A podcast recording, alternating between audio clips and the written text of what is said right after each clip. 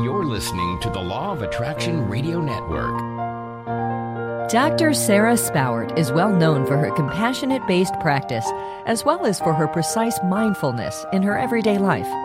As a highly regarded professional, she infuses moment to moment awareness as she includes the vital emotions of happiness, serenity, and love. Here is the holistic emotional system that you've been waiting for. Here's Dr. Sara. And welcome to the next episode here of Happiness Learned. Uh, I am Dr. Sara Spowart, and I am going to talk to you today about freedom. Um, what might that be exactly?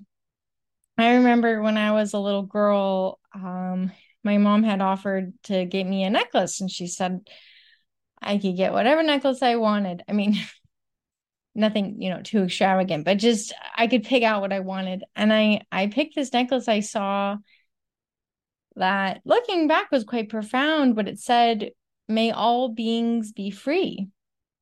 Uh, and I used to wear it all the time. And uh, it's it was strange that that was what I was drawn to in a way because I was just a kid and I didn't really know what was going on. But I think I saw around me so much suffering and it, it didn't matter someone's situation you know if they had money if they didn't have money if they had if they were married or in a relationship or they were single or old young you know educated not educated there was different amounts that i noticed around me. And i i just remember thinking i really just wanted people to be happy. And why? Like what was the what was the challenge going on so um that has been and continues to be my life's endeavor is to understand a little bit better what's happening. So, in terms of freedom, something I've realized is it seems like there's a lot of programming that goes on. I mean, if you think about it, even TV is called, you know, have you seen the latest program? Uh, and what I mean by programming is we get exposed to there's different estimates. Some estimates are say 10 to 14,000 advertisements a day of which only 100 are we conscious. I don't know the exact amount but we are exposed to all kinds of things all day every day. Um, and this might be related to family beliefs and patterns, religious beliefs and patterns, um, relationship patterns, the way we talk to ourselves, uh, and and absolutely the cultural patterns with social media. So these all add up to a lot of subconscious programming that can really dictate a lot of the direction of our life if we want it to or not. I don't mean dictate, I mean direct. Um, you know, and I ask people, different clients, like, okay, you know, why do you want kids? Why do you want to get married? Why do you want this job? It, why? and a lot of times people don't know. Um, they just feel like it's the age they're supposed to do this, or they're behind, or other, you know, they're not where other people are. So they need to do something to step up. And there I haven't seen a major emphasis on the authentic self on even understanding what that means. So one way of understanding this is getting down to the core of who are you and then what programs are around you and one way to know if something feels like you or not is if something feels good you know, if something feels like, yeah, that makes sense, that feels natural, or if it feels very uncomfortable, um, maybe it's something forced. The caveat to that is we can have things that are very familiar, seem comfortable, but they're actually very toxic. So, um, one of the important things to understand about our wellness and well being is that it is intimately tied to our beliefs. But how do you even identify and see your beliefs? Um, the stuff that we're really immersed in that seems so normal can sometimes be the thing that's hardest to see, actually. Uh, so if something just seems like your reality, like it seems like a reality, then it can be hard to question it. It's kind of like the idea that, um, oh, I one thing I encounter a lot with clients is this belief that they're not good enough, there's something wrong with them, they're not enough, and the low self-esteem stuff is so toxic. Um, or conversely, having too high self-esteem in the sense that you don't take accountability for anything. Um, we want to have a balance. We want to be somewhere in the middle where we don't have an attachment, thinking, you know, swinging either way that we're awful or we're wonderful. What if you're just wonder? What if you just have value just for being you? So that's one of the beliefs that I come across in our culture that is probably the most toxic. Um, another way of looking at this though is imagine if you were a fish in a fishbowl, how would you know you're in water? You wouldn't, um, because it's all around you. You're so immersed in it, you can't even see it. Um, you'd have to be out of water for a second to know, oh, I was in something. Um, so beliefs can be very much this way. It's kind of like the fishbowl of our lives. When when you're immersed in beliefs um, we don't even know they are happening to us in many ways. So one that i find uh, I, I, guess obvious but I, I say to clients a lot of times is i hear often that people feel they're overweight they're unattractive they're unhappy with their bodies, etc. And you know, I point out to them, well, you know, a lot of the stuff about attractiveness is actually kind of constructed. Um, ideas on attractiveness have changed a lot over time. And at one point, it was actually attractive to be very pale and a little bit heavier and you know in china for example to have your your feet bound and basically deformed um because it was an example of being you were you were so high status you couldn't hardly do anything. So that was considered um the most you know valuable. And and being a little heavier meant that you had more than enough food and being pale meant you you didn't have to be out in the sun because you didn't have to work outside so that was higher status.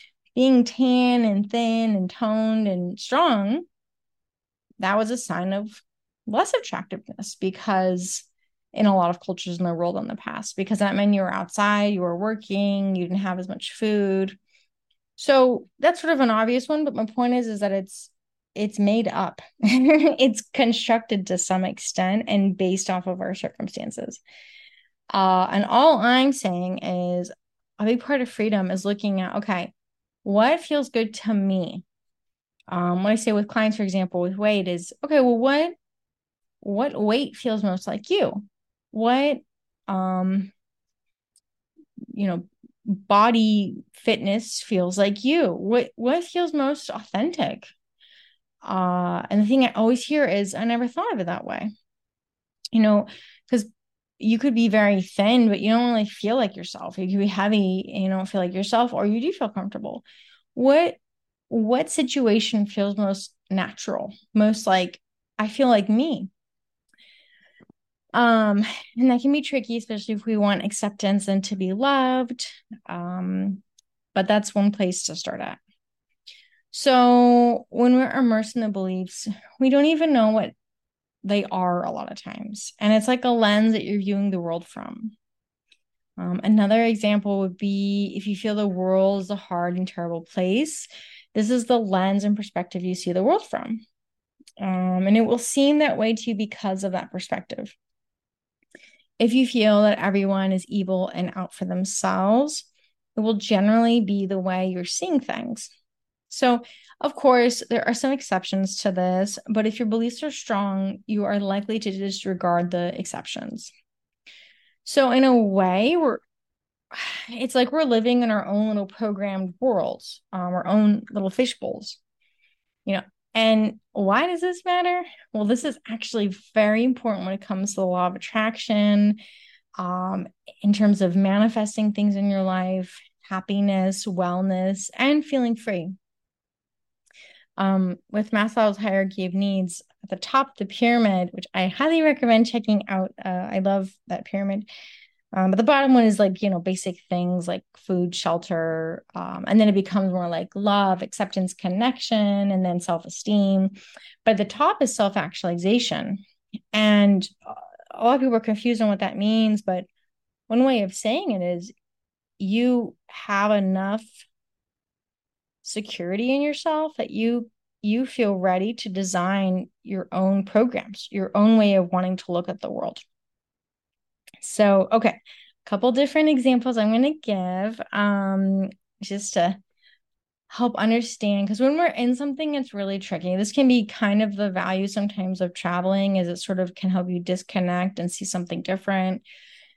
But not necessarily especially something like very ingrained um but sometimes traveling can really help or living in a different culture for a short period of time. So two other examples i wanted to give were like a snow globe. I always found that to be very profound and helpful that if you imagine uh hypothetically you're in a snow globe and the fake snow is all around you it takes up the snow globe uh, and colors the whole thing so your beliefs are kind of like that. they cloud everything. So that's what you're seeing out of. Uh, and another one, which I personally find this one to be the most helpful, is trying to see ourselves as kind of like like a factory reset computer. You know, you start it up and then you got to put the different software programs on. Um, so our consciousness in a lot of ways you could say you know just the awareness when you just look out of your eyes and you don't think about the past or future or just blank consciousness is a software program uh, is is without software programs. And so when we add our beliefs to it it is kind of like downloading software programs for how the computer should run. Um so the first step, though, is to see what programs you're running off of. And this is not always the easiest thing, especially because you could say, well, what if I just ask, you know, friends or people I'm close to or people at work? Maybe, but maybe not because they could be running on the same programs as you. They could be seeing the world in a similar way, actually. So, one way of of kind of identifying it, I'd say, is seeing what you're attached to, trying to see, and if you don't know what you're attached to, even because it's so normalized, you could try to see what you're afraid of losing uh, or what you kind of cling to. So, what we get attached to, um, we try, we're trying to like recreate over and over in our lives. So, in any event, what I'm saying is the first step is understanding, taking a step back and trying to understand what we're even running on, what programs. So, for example, I always thought that the whole nine to five, Monday through Friday thing was really strange. Um, I remember thinking that like my whole life, like even as a kid, I was like, what is going on here? Who came up with this? Like, who came up with this Saturday, Sunday thing? Um, I remember thinking, you know, you go to a restaurant Friday night or Saturday night, and everyone's out and happy. And I'm thinking, this might sound extreme. I'm like, I feel like this is like slaves or something, like a higher level of slavery where the the poor, you know, workers get to be released for a couple days and then they go back. And everyone was complaining and unhappy, but nobody really questioning it. You know, this idea of to go to an office is eh, all of these different things, the hierarchy. Um, you know, thinking about this too Instagram recently which I have such mixed feelings about Instagram. It's actually a fantastic example of programming because there's an algorithm in there that um, whatever you tend to look at, it keeps repeating that over and over. So it's sort of like shifting towards whatever program it thinks you're going to respond to. So you get hooked on it and you, and you, I don't want to say get addicted, but you get more and more attached to it. Um, it's literally designed to adjust to whatever your program is. Um, it reflects back to you what's going on with what you're attached to. But aside from that, um, the words with Instagram are so interesting. This concept of followers, following, influencers. I mean, what are we? Sheep? It so just putting that out there for people to reflect on. Um at the end of the day, this is your life, it's your mind. And what we so something that I'll never forget, but I also think a lot of people don't realize. I went to this one retreat with Thich Hanh um, years ago. It was really amazing. It was before he passed away. It was this like month long meditation retreat um, in uh, his community in um, south of France. It was like such a fantastic thing, and it was one of the last retreats he ever did. But anyways, it was a very profound experience. I highly recommend people to do retreats and meditation because it helps you to see what is going on with you. If you want to feel free, if you want to kind of change up your programs or just become aware of them, really recommend meditation. Um, but anyways, yeah, I just remember that um, at this retreat, there was uh, just this concept of that we can create our own reality. We figure out what it is that we are how how we are perceiving the world can be can be changed up. Um so another way of understanding this is to imagine that your life um what it what it could look like and feel like. So what is the situation would like? How is your how would your energy or perspective be different? So if you could imagine different versions of yourself almost like what what version feels most like you? Um what version feels different? Instead of just complaining about our lives and feeling stuck in them and then going to instagram for comfort or social media for an escape why not take a step back and look at the bigger picture to begin with?